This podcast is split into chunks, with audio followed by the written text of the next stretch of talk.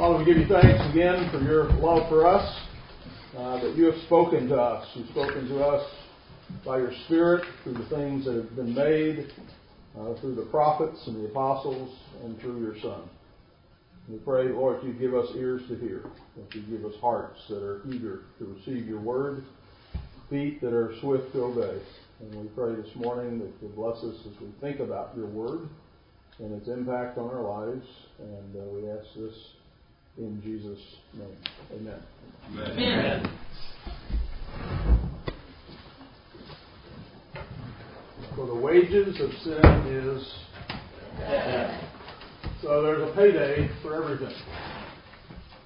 You, uh, whatever we do, whatever uh, is the product of who we are, things we say, the ideas that we have, the behavior that we have, all of that has consequences.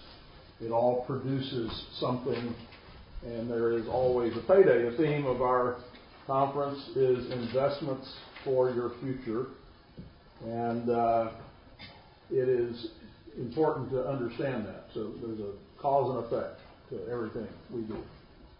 And so collectively that's true. When, that's why when one of us sins, it, it impacts the others that are around us. It impacts our families, impacts our churches.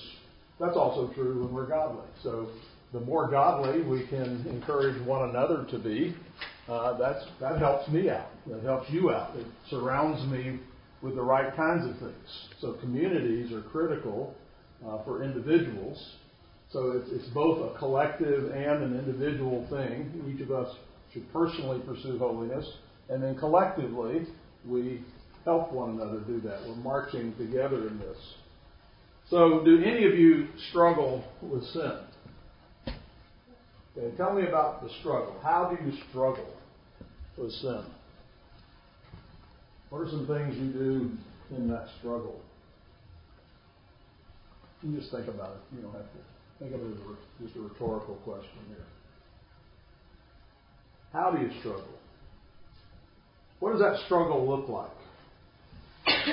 You see, I really think as a pastor, what I've seen over the years, I've had lots of people tell me I struggle with anger, I struggle with lust, I struggle with uh, all kinds of things but they really don't struggle at all.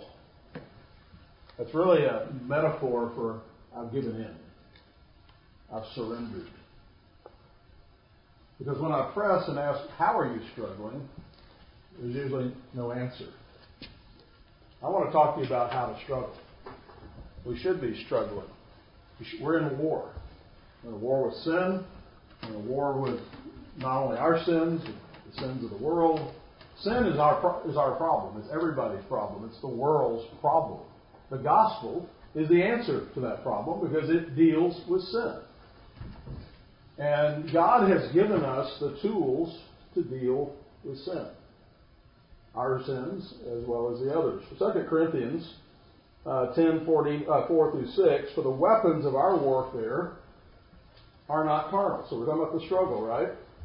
but mighty in God for pulling down strongholds, casting down arguments and every high thing that exalts itself against the knowledge of God, bringing every thought captive uh, into captivity to the obedience of Christ, and being ready to punish all disobedience when your obedience is fulfilled. So, in order to engage in this warfare, uh, we have to pull down the strongholds. We have to pull down the things that are enabling us to sin or others to sin, or maybe it's society. Again, it's, it's broad and it's narrow. But essentially, the things that God have given, have, that He has given us for struggle would be His Spirit, the Holy Spirit. And uh, that might be manifest, for example, when we pray and uh, the Spirit intercedes for us and we're we're communing with God, talking to God, and uh, pouring out our hearts before Him and making our requests known to Him and giving Him thanksgiving and all the things we do in that relationship. But the Spirit also has given the Word of God. And that's where we're going to be focused today is how is the Bible used in the struggle? How is it a weapon in this very significant struggle that we are in? How can it be used to invest in our future? And of course, the church, as I've already mentioned, the community that we live in is the other place. We have one another. We have encouragement. We have prayer.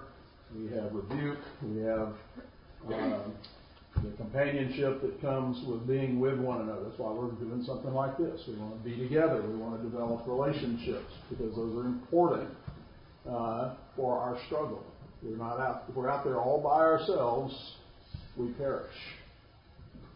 So uh, the other thing I want to just mention here is uh, the exponential nature of investments. And the Bible teaches us this that little things become big things.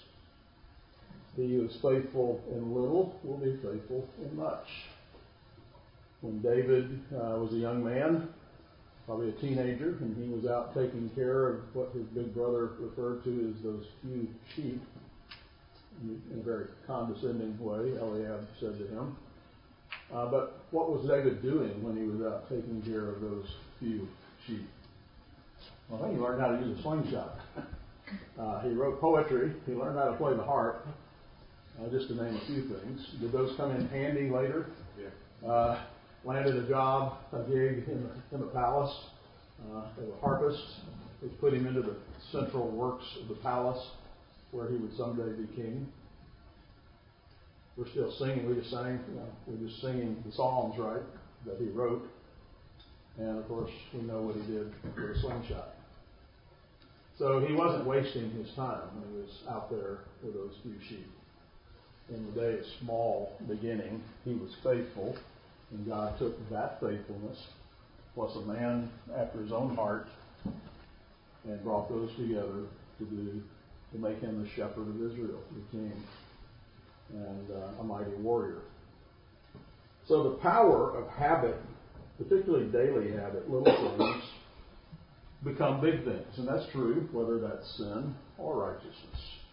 The little things you're doing each day are going to, think of that as a bud on a, on a flower, a plant that's going to come into full bloom at some point. It, does, it never stays the same. So those little things, good or bad, are going to grow up and become big things in your life. So I want you to invest wisely. If you read hear commercials about this investment, that investment on radio or whatever, it always has that little word at the end. Invest wisely. Which is, be sure you don't assume that everything we're telling you is true. Uh, be careful. And I'm telling you to be careful. Invest wisely. Each of you, each of us, have a trajectory. Wherever we're standing right now, we're headed somewhere.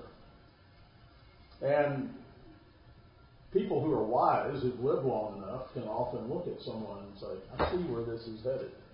Sometimes when I do weddings, I have, uh, there, there are weddings when I go, oh my, uh, this doesn't look good. This is not going to go well. This is going to this could be a train wreck. Can't stop it. Uh, a team of wild horses couldn't stop this. They're in love. At least today they are. And then there are others where it's like, I can hardly wait to see what God's going to do with this couple. It's going to be glorious.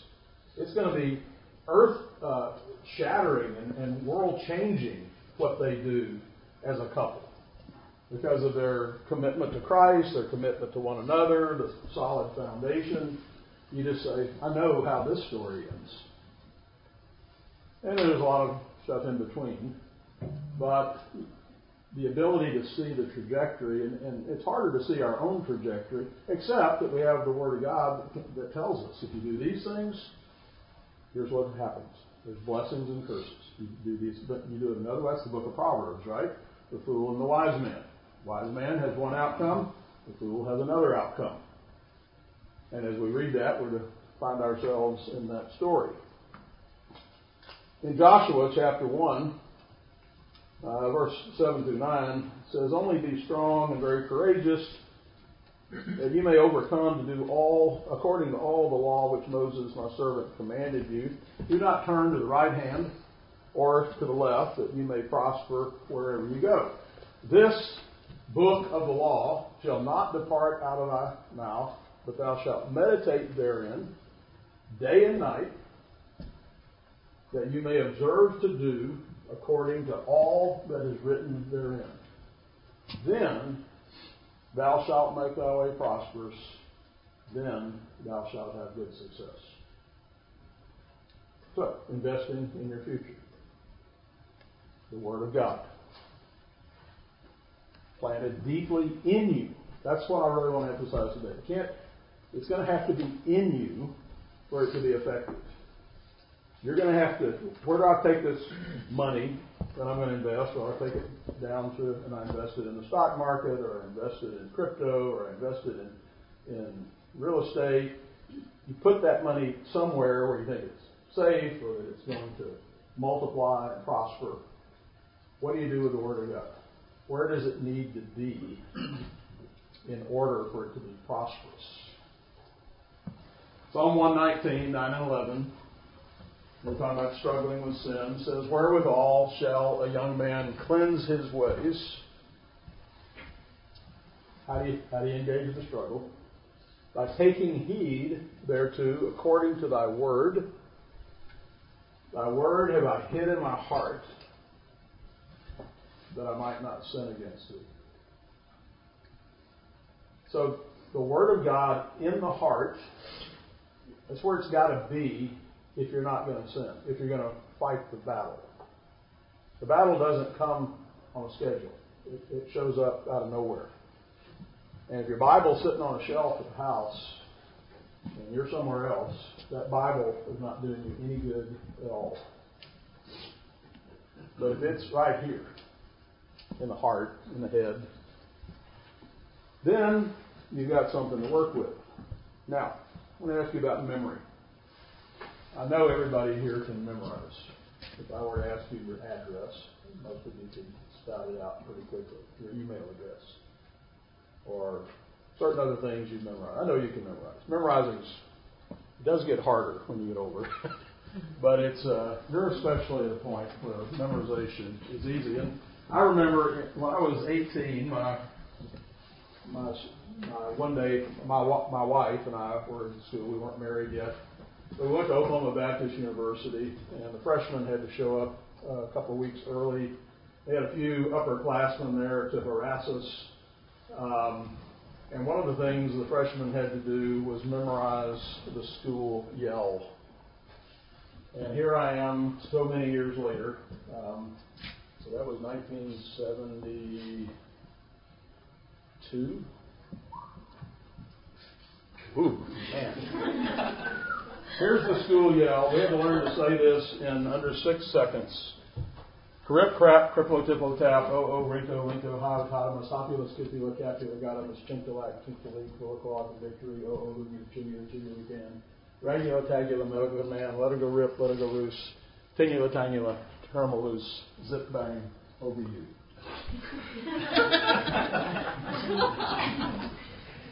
we had to memorize that like in two days. The first two days we were there, and they had what they called bop cops. And if they came around and you you had to say correct, and if you couldn't, then they could make you do other things you didn't want to do.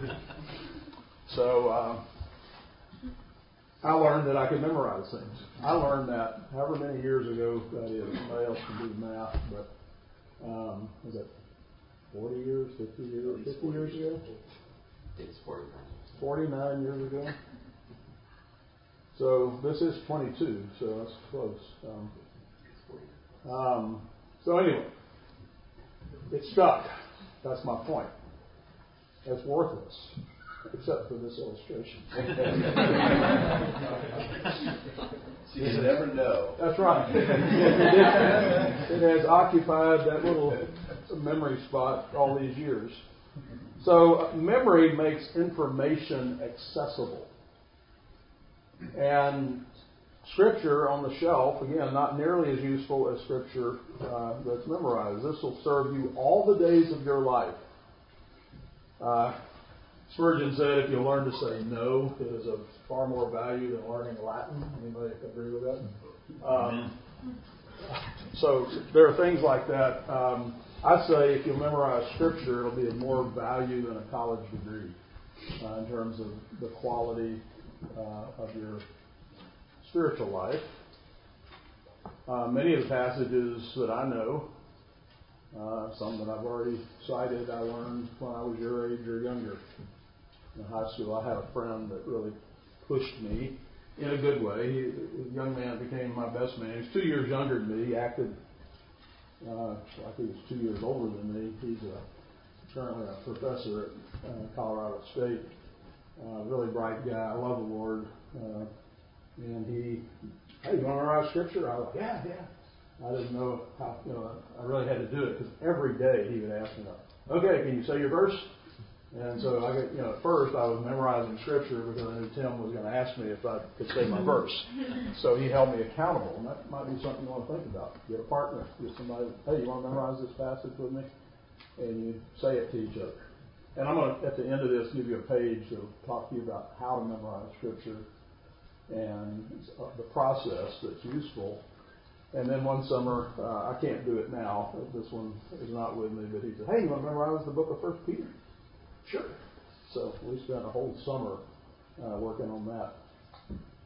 Well, um, Psalm 119 says, "Thy word is a lamp unto my feet and a light unto my path." These are not cliches. These are not just um, um, nice, quaint little sayings. This is the truth. So I need my path enlightened. I need to be able to see where I'm going. And God's Word, we talked about this last night in the devotional. God tells us things we can't know by ourselves. So I need to have His Word there. And so I want to look at a few passages of Scripture that demonstrate the value of this essential element. John 8, 31, 32, then Jesus said to those Jews who believed in him, If you abide in me, and my word abides in you, you are my disciples indeed. You're my students indeed, if you know my word. If my word is in you, and you shall know the truth, and the truth shall make you free. You may want to be free. Then you got to know the truth. You got to know the word. Matthew 7, I'm going to just read a few passages here. Uh, 724. Therefore, whoever hears these sayings of mine, Jesus said, and does them, I liken him to a wise man who built his house on a rock.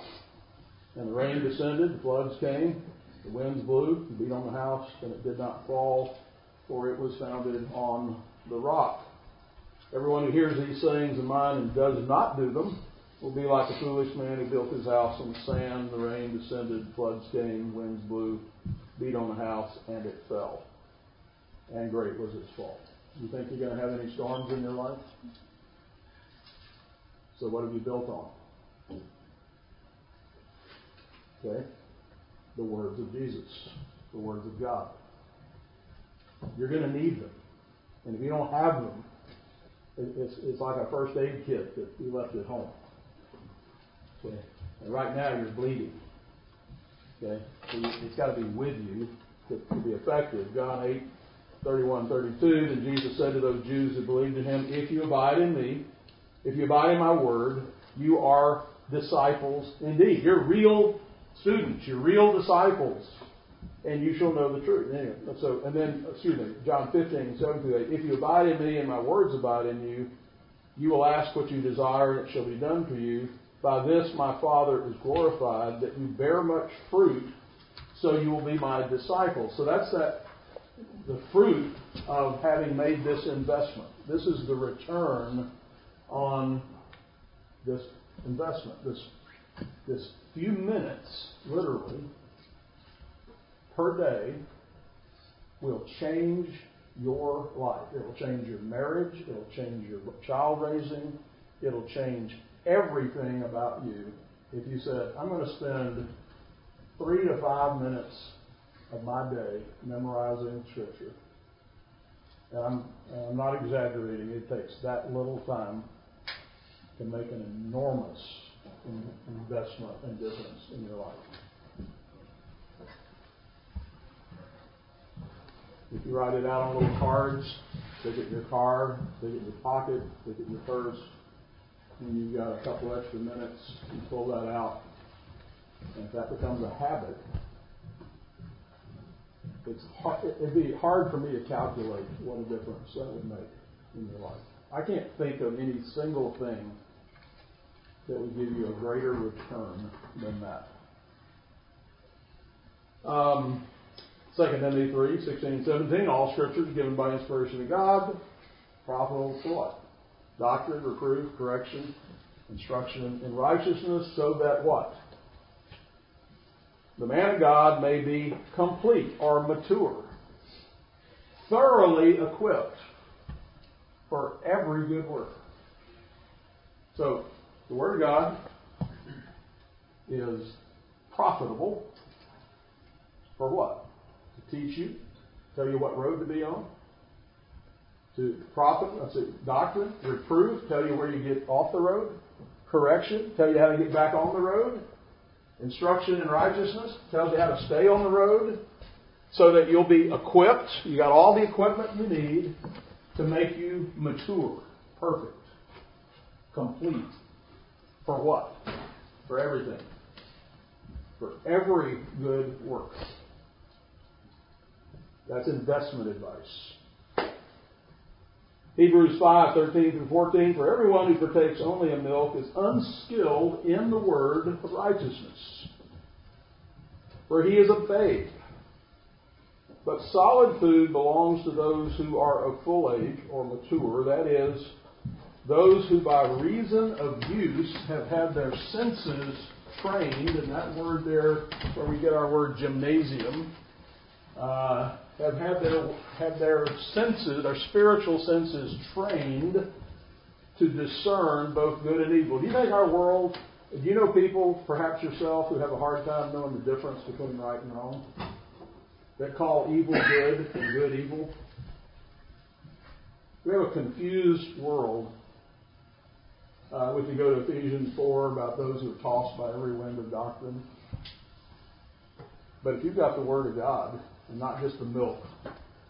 But you've got the Word of God, you've worked out in the Word of God, then you can tell the difference between good and evil. It increases your senses. I'll give a few illustrations. Let's say you have a problem with anger. Well, you can say Proverbs 16:32. I'm going to memorize two verses.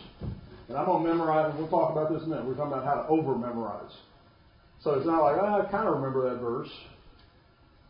Proverbs 16:32. He who's slow to anger is better than the mighty. He who rules his spirit than he who takes a city. Ephesians 4:26 and 27. Be angry and do not sin.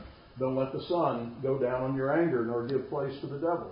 If you see how short those are, if you memorize those two and you associate it with a topic, anger, then when you're tempted to be angry, guess what pops in your head? It's right there. There's a cartoon you got the devil on one shoulder and the angel on the other. Well, this is the angel. Okay, the messenger of God, right there. Okay, your tongue. Know what happens when you don't. Okay, what about anxiety? Isaiah 26, 3 through 4. You will keep him in perfect peace, whose mind is stayed on you because he trusts in you. Trust in the Lord forever, for in Yah the Lord is everlasting strength. Thou wilt keep him in perfect peace, whose mind is stayed on thee, for he trusteth in thee. Philippians 4, 6 through 7. Be anxious for nothing, but in everything. By prayer and supplication, with thanksgiving, let your requests be made known to God.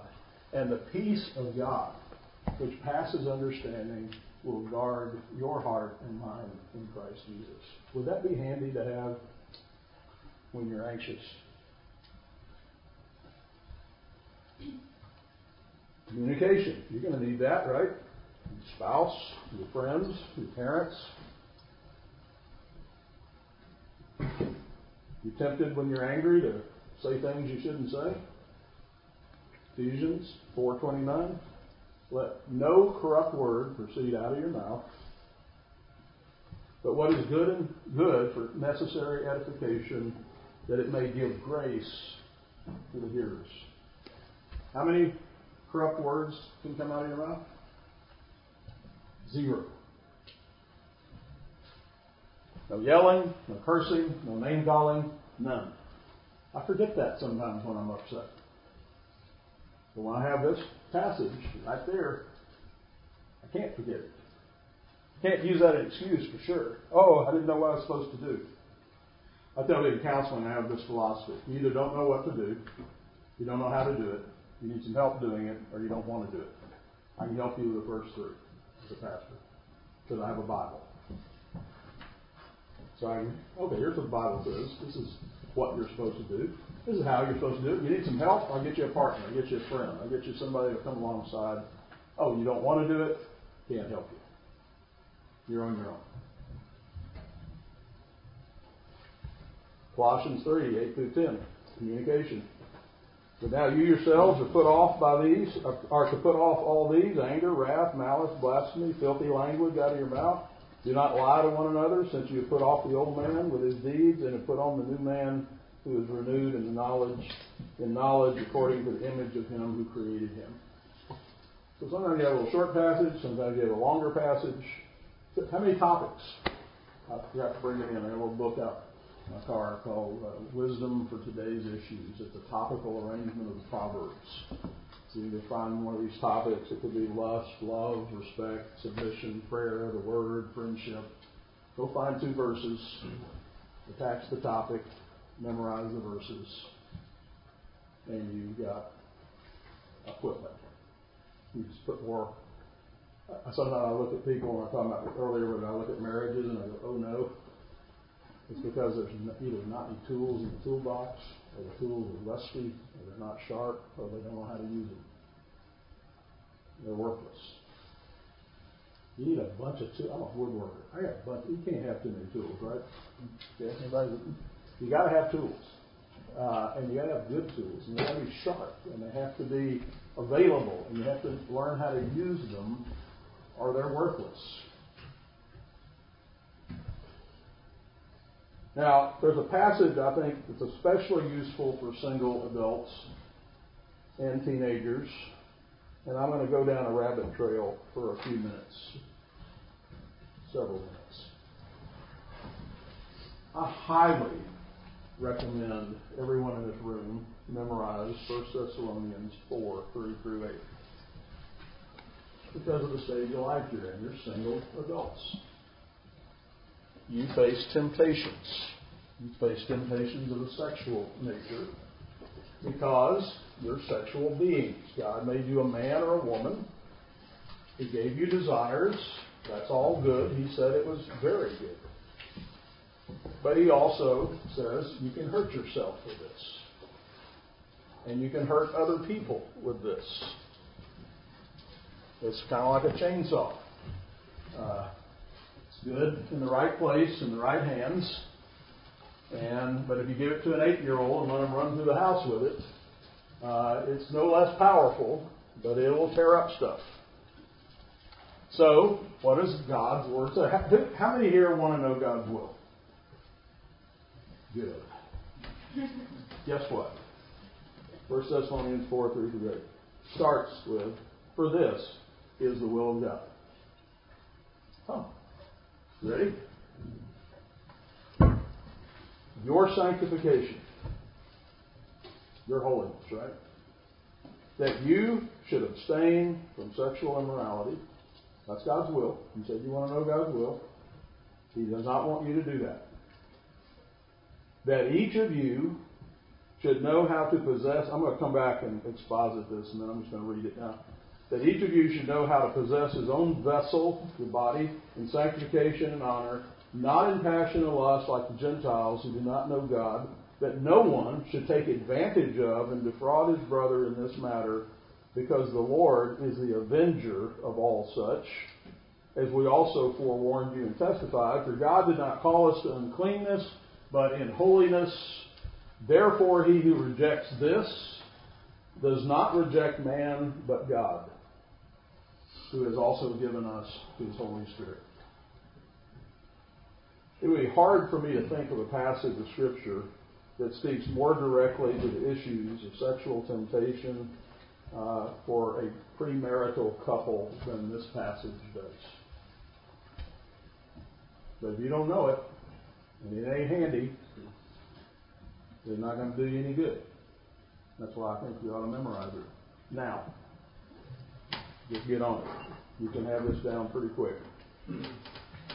It begins with an explicit declaration. In this case, and I think that this is good to do on passages you're going to memorize, whether it's a proverb or whatever. Take a little time to study it, to think about it. Don't just memorize the words. Read some commentaries, get some input on it so that it kind of helps fill it out and, and make sure you understand it. So this begins with an explicit declaration, declaration regarding God's will. It is God's will for you to be holy. It's not always His will for you to be happy. He, he, he wants you to be happy a lot of times, but first He wants you to be holy because He knows in the end that's what will make you happy. This means that God intends for us to be set apart from unbelievers and set apart unto Him. So we look at the world around us, they don't care about this, or at least they act like they don't, but they also will have a payday. They're also investing in the future, and there will be a payday for that too. In broken marriages, in ruined lives, in all kinds of other difficulties. I'll remind you to think about uh, God's word limits us, right? And we think that restricts us. But it, earlier we read, the truth will set you free. When is a train the most free? On the tracks or off? Okay, but it limits the train, right?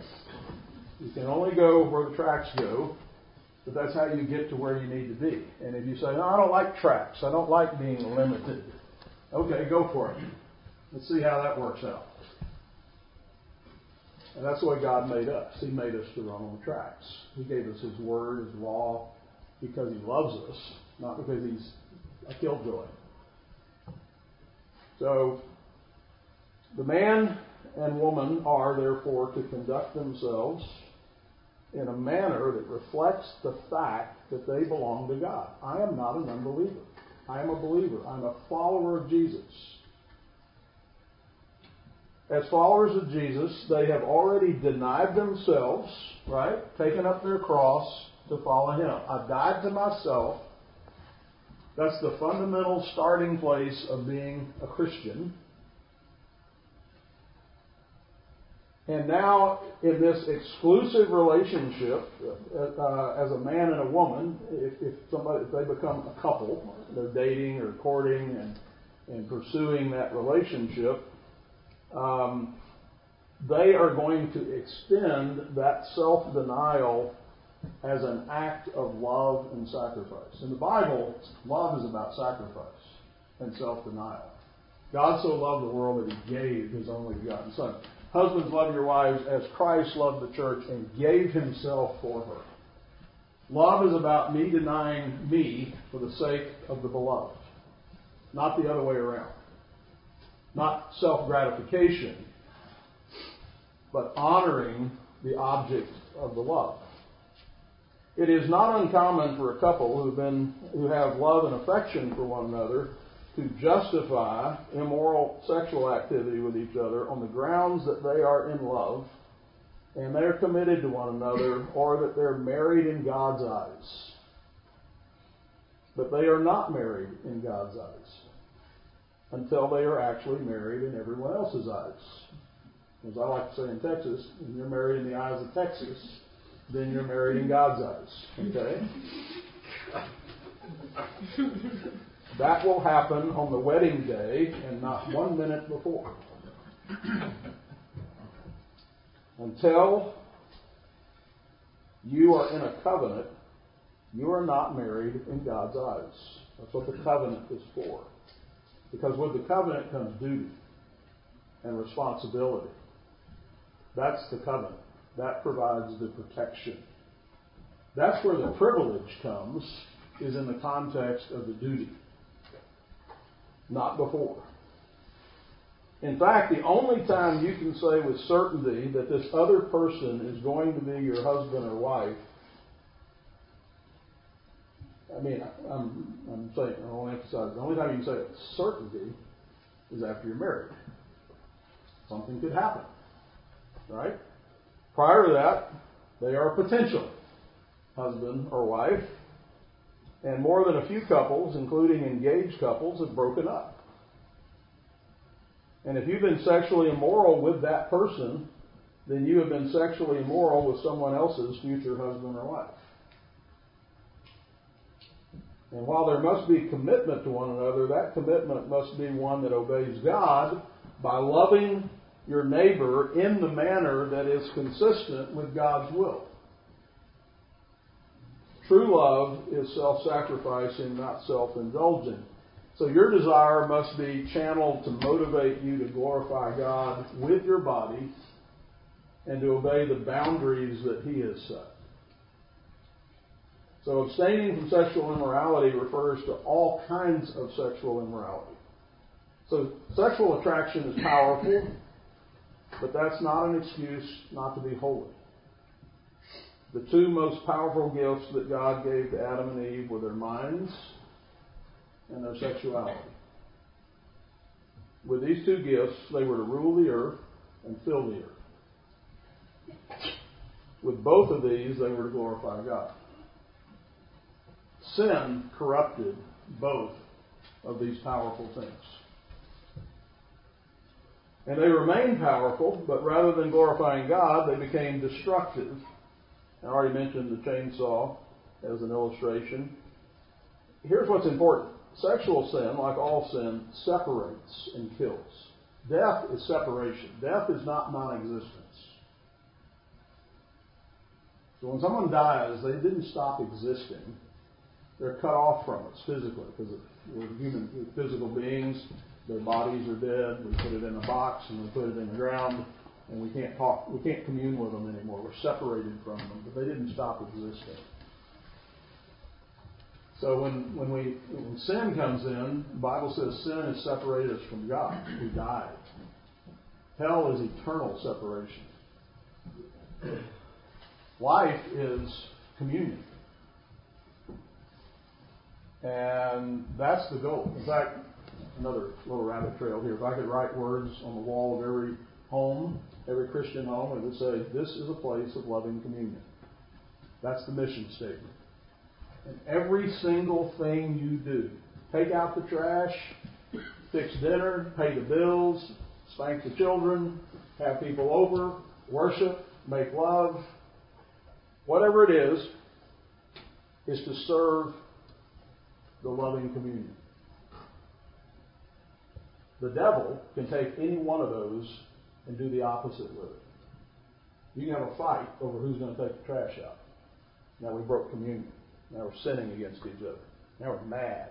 I'm not talking to you. I don't want the devil to win. How about you?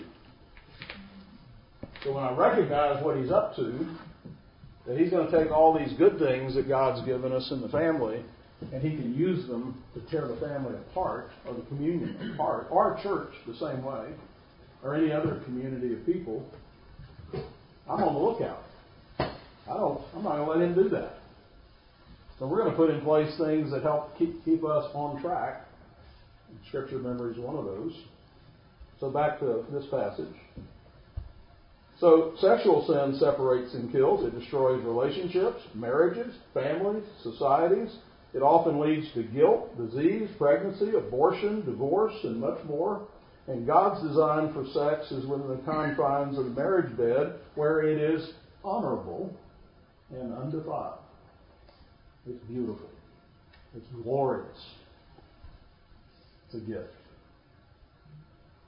It's important. Now remember, I don't want to lose track of why I'm doing all this. I'm taking time to exposit a passage that I want you to memorize because all of this is packed in there. And then you have it at your disposal. It's important to note that our entire bodies are sexual, not just particular parts of our bodies. Sometimes couples are indignant that parents want them to not have physical contact, particularly in the early stages of getting to know each other.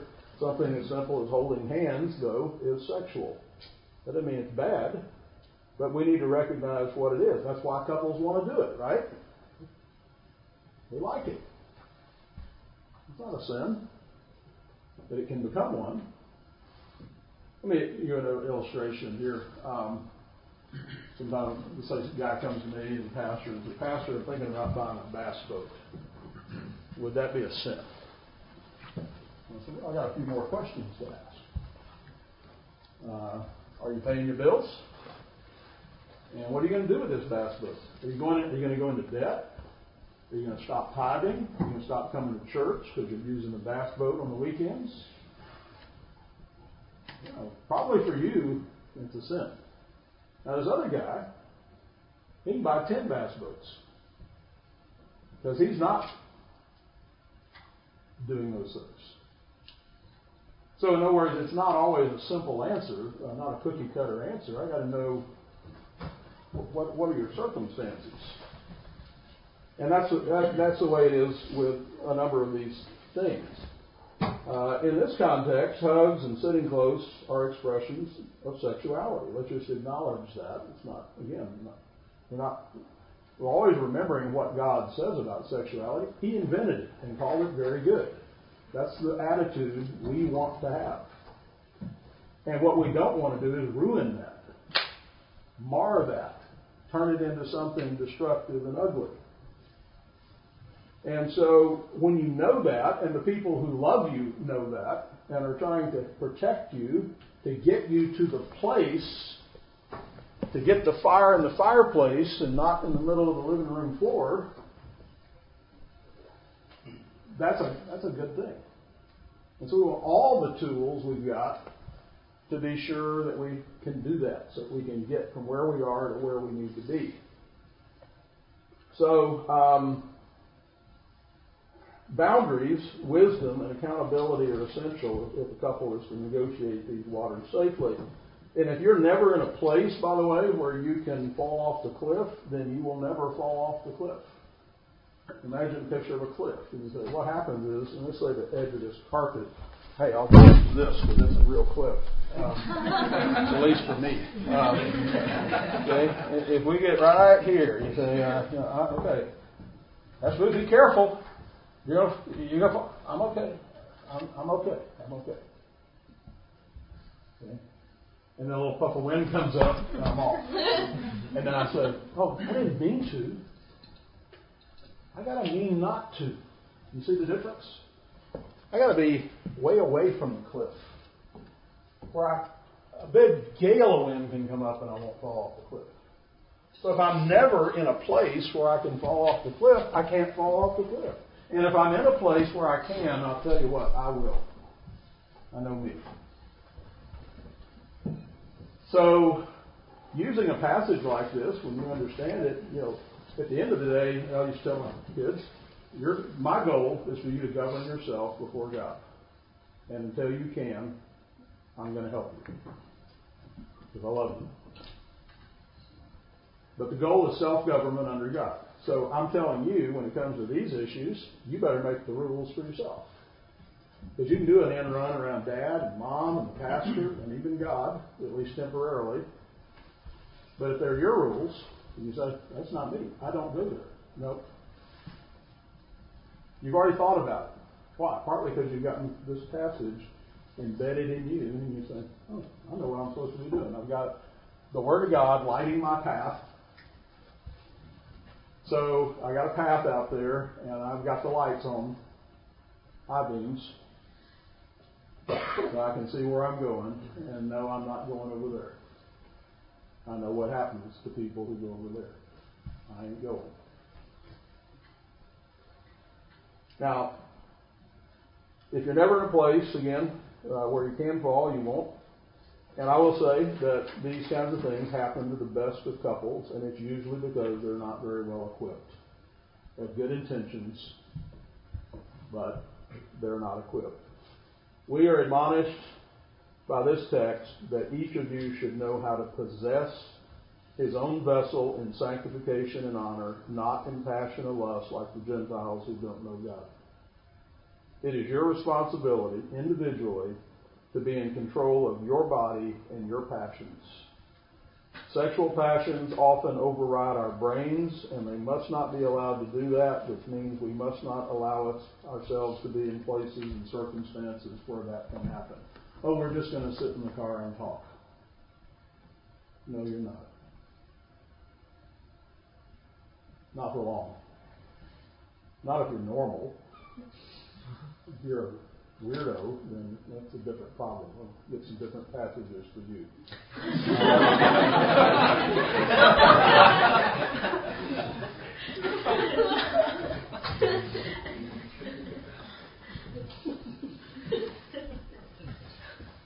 it is proper for a husband to always be intoxicated with the love of his wife.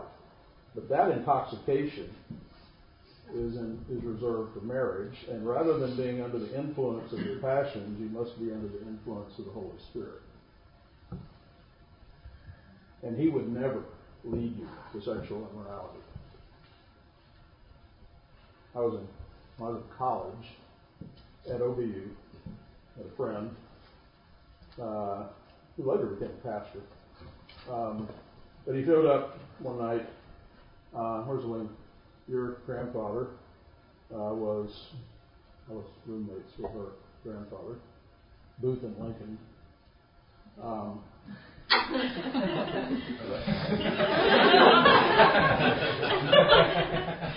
he slept with one eye open. um, his friend shows up, and he'd been with his girlfriend, and he said he had gone too far with her, but he believed it was God's will because of, he was going to marry her, and he loved her so much, and and it just felt right. And thankfully, uh, Tom and I quickly rebuked him for that, uh, that it was not God's will, and uh, it was not right. And by the way, she did not become his husband. I think they broke up next week. Um, so um, it's amazing what we can justify. So back to this. Disobedience to God always comes with a price. We're talking about investment. Wages of sin is death. Sin and death separates. It separates us from God. It separates us from one another. By the way, another thing you can do if you're in a relationship, pray together. Every time you're together. I don't care if it's one sentence. Lord, bless us tonight. Bless her. And she prays, bless him. You, you invoke the presence of God. You cultivate an awareness of His presence. That helps. Start the date, end the date that way. That'd be a great way to just develop a little habit that helps you. Um, so God invented sex. He called it good, and its goodness comes in the context of marriage, where it unites and it creates true communion. Making love, I think, is a good term in that context. And when we violate God's perfect plan, there are always consequences. Um, the Apostle Paul says regarding those who transgress in the area of sexual immorality in this text that the Lord is the avenger of all such, as we also forewarned you and testified. So we may have mentally, I always like to say, when you sin, when I sin, we become atheists, at least for a few minutes. It's kind of thing you wouldn't do that if other people were around, and you sure wouldn't do it if you really thought God was there.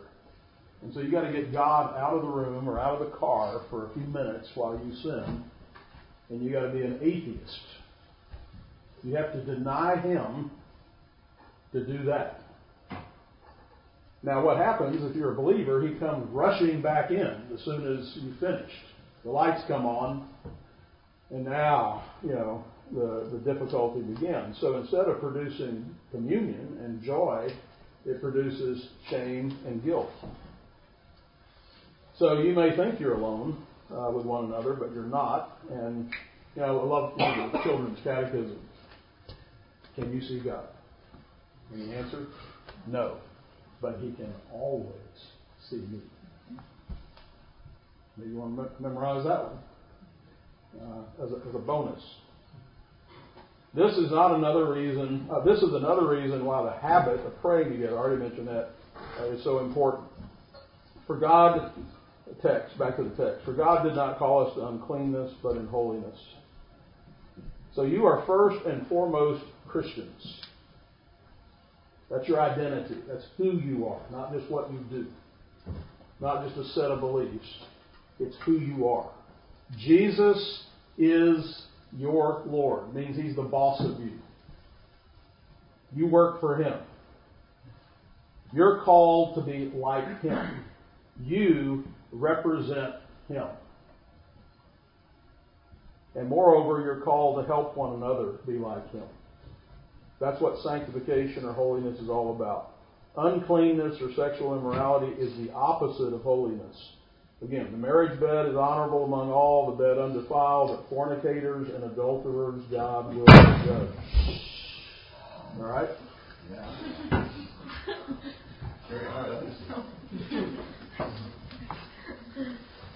As husband and wife, you're called to a lifetime of faithfulness to God and to one another, and that faithfulness must begin when?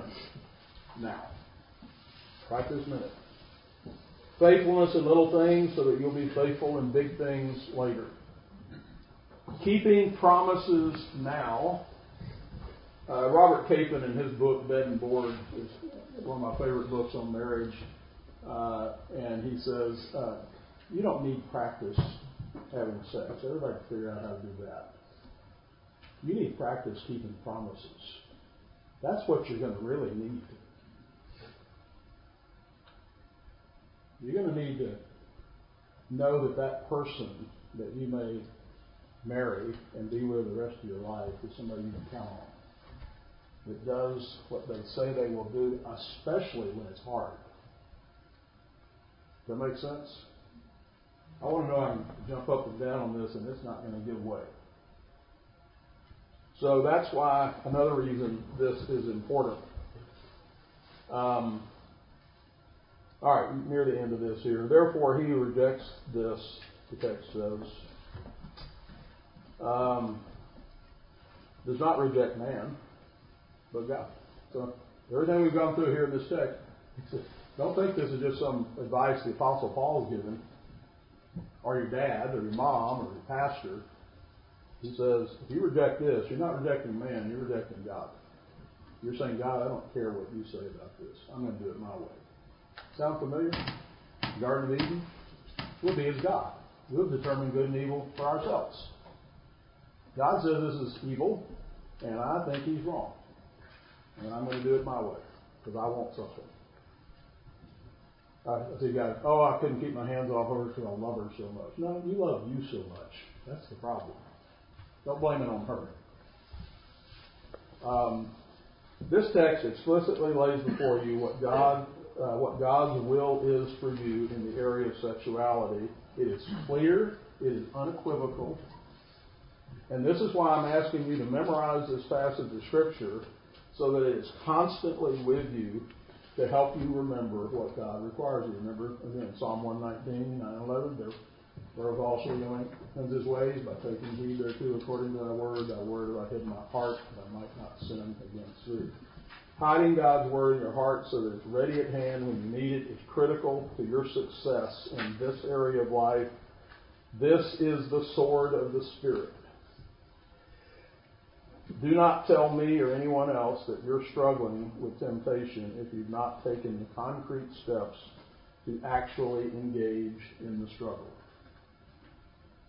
Scripture memory, prayer, prayer, rules for boundaries, and accountability of others are all necessary if you're going to negotiate these rough waters. So I am thankful that this text contains this reminder. This is the very last part, verse 8 who has also given us his Holy Spirit. But I'm I'm kind of thinking if I'm reading through this, yeah, well that sounds uh, that's that's easier than it. I mean, it's harder than it sounds. I'm not sure I can do that. And God says, okay, then I'll give you the Holy Spirit. I'll give you some supernatural ability, a superpower. God has not left us alone in this. Your sexual passions are not a raging monster that you can't control. He has given you all that you need to help you keep your passions where they belong. 1 Corinthians 6, 19 through 20. Or do you not know that your body is a temple of the Holy, of the Holy Spirit who is in you, whom you have from God, and that you are not your own? For you were bought at a price, therefore glorify God in your body and in your spirit, which are God's. No, oh, it's my body. No, it's not your body. It's a gift. You belong to Him, body and spirit, and you've been given the Holy Spirit to empower you to do what you otherwise could not do. So God has taken away all excuses for failure. You know what to do, you know how to do it, and you have been given the help to do it. And now all you have to do is want to do it. I'll conclude with this passage and then to give you a, a sheet and discuss real briefly how to memorize Scripture. 1 Peter 1 5 through 9. But also for this very reason, I think somebody else used this passage the other day. I don't know which one of you it was. Um, also for this very reason, giving all diligence, add to your faith virtue. Is this you, uh, Steve? Uh, add to your faith virtue, to virtue knowledge, to knowledge self-control, self-control perseverance, to perseverance godliness, to godliness brotherly kindness, brotherly kindness love. For if these things are yours and abound, you will neither be barren nor unfruitful in the knowledge of our Lord Jesus Christ. Amen. We're talking about investment for your future. For he who lacks these things is short sighted, even to blindness, and has forgotten that he was cleansed from his old sins. Um, a couple of people help me pass to pass out these pages here, everybody. Have them, passed around, whatever. Uh, the navigators have a great memory system called the topical memory system, and I've kind of given you a page a summary here about how to hide God's word in your heart. And I want to mention a few points uh, that are made in this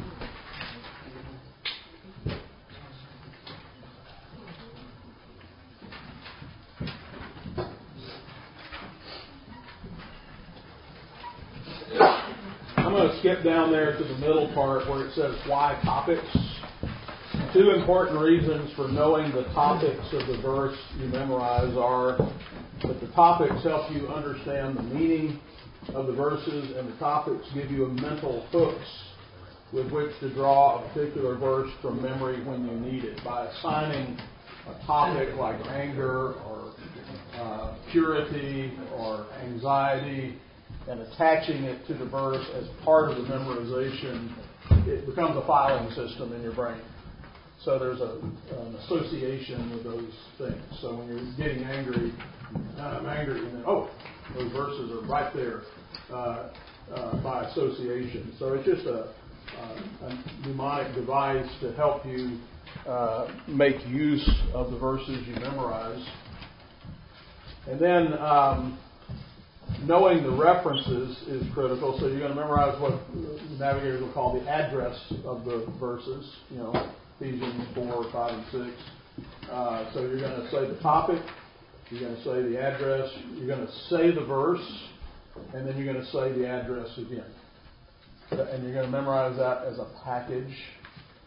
Uh, pick a pick a translation that you use regularly. One of the problems I've got is I when I first started doing this, I did a lot in King James, and then went through a period, a number of years where I used the New American Standard, and then now I use the New King James. So sometimes I get a hybrid version of these verses uh, uh, because I've used them a lot over the years.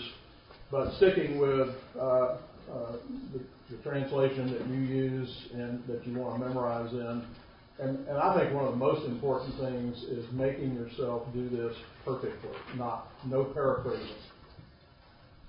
Um, you want to learn it. It's the Word of God. You want to handle it carefully and not, you know, kind of, oh, you know, that verse kind of says. Make yourself learn it as it is translated and written. Uh, it's, a, it's just a good discipline and so what I like to do is write it out on a card. That's what was good for me. I could stick it in my pocket, I could put it in the car, I could have it with me easily. So, and then, so let's say you had uh, Philippians 4, 5, and 6, you know, be anxious for nothing and everything. Well, just the first day, you don't try to learn the whole thing. There's a couple of verses there. Learn the first phrase. Tomorrow, add the second phrase. Look at the card. say it. Look at the card, say it. Say the top, always say the topic and the, and the address and however much of the verse you can say, and then read the rest of the verse. Within three or four days, especially, let's say on Ephesians 4, 5, and 6, you'll have that down pretty good in three days.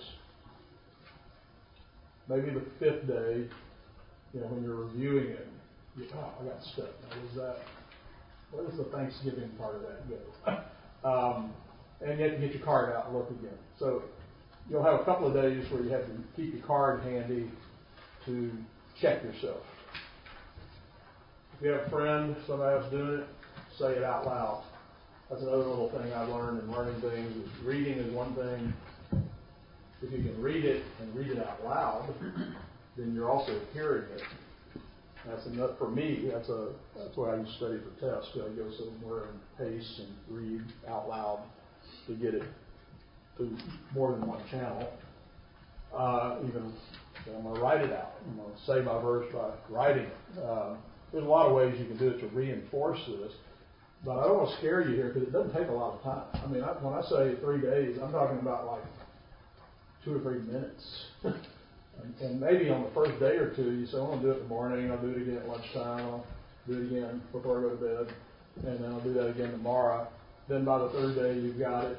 And by the fifth day, you don't even need your card. You'll, you'll have it here.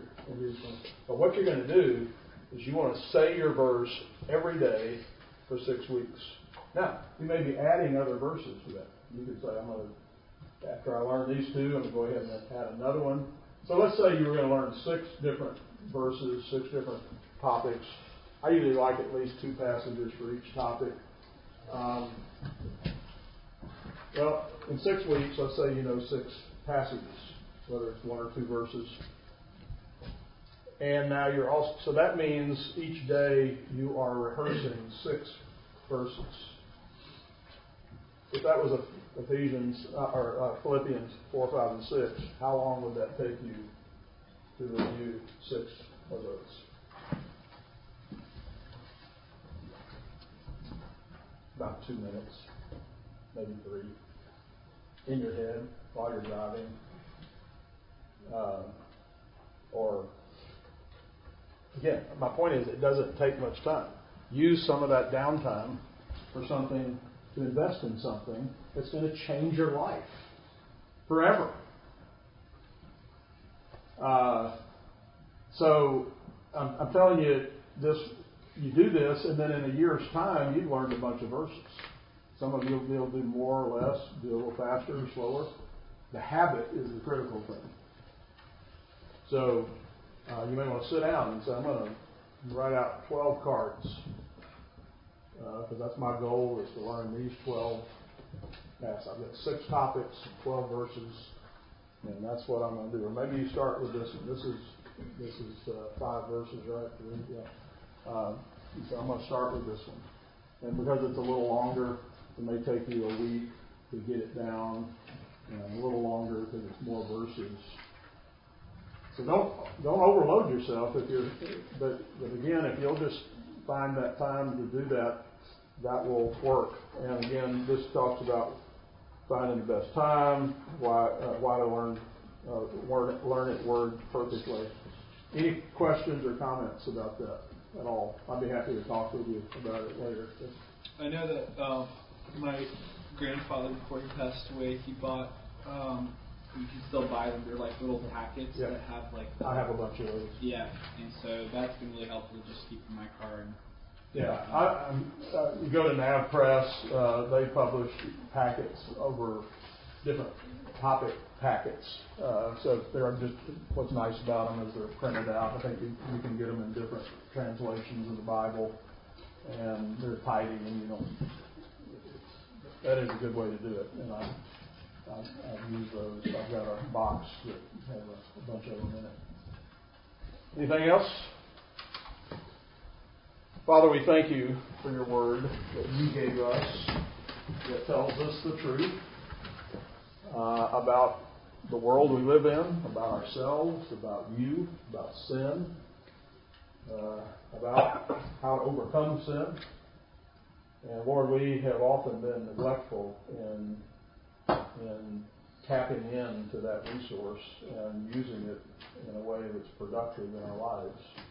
Help us to invest in that word and to uh, put it in a place where it will make a difference in our lives, to sanctify us, to set us apart as your people, and to guard us in life wherever we go, in relationships, and uh, in our callings, in our families.